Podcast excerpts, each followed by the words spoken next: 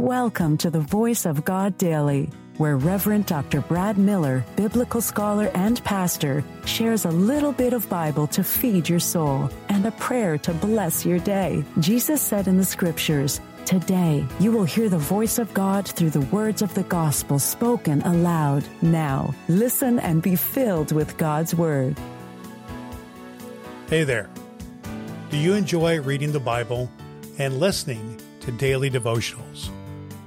Well, I'm Reverend Dr. Brad Miller, and I've got you covered with the Voice of God Daily, your daily reading from the Revised Common Lectionary.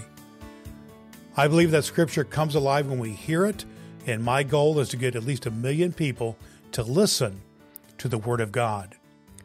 You can help me achieve that by sharing the Voice of God Daily with just one person in your life. If you have some spare time, don't forget to rate and review the Voice of God Daily on Apple Podcast. You can also download the ABC 123 Bible Study Guide from voiceofgoddaily.com to help you study the Bible better. Before we dive into today's reading, let's take a moment to pray together using a breath prayer. It's a simple yet powerful way to connect. Okay, let's have a breath and have a prayer.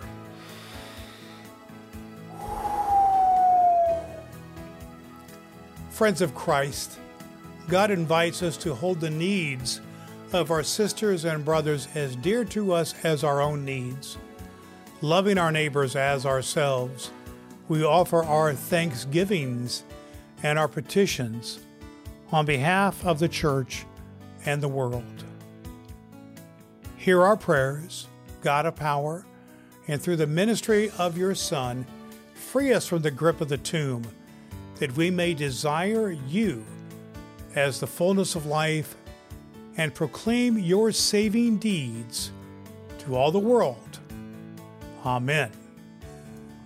The voice of God in the New Testament lectionary reading for this very day from Romans 2 1 through 11, reading from the New Century Version. You people also are sinful. If you think you can judge others, you are wrong. When you judge them, you are really judging yourself guilty because you do the same things they do. God judges those who do wrong things, and we know that his judging is right. You judge those who do wrong, but you who do wrong yourselves. Do you think you'll be able to escape the judgment of God? He has been very kind and patient, waiting for you to change. But you think nothing of his kindness. Perhaps you do not understand that God is kind to you, so you will change your hearts and lives. But you are stubborn and refuse to change, so you are making your own punishment even greater on the day he shows his anger. On that day, everyone will see God's right judgments.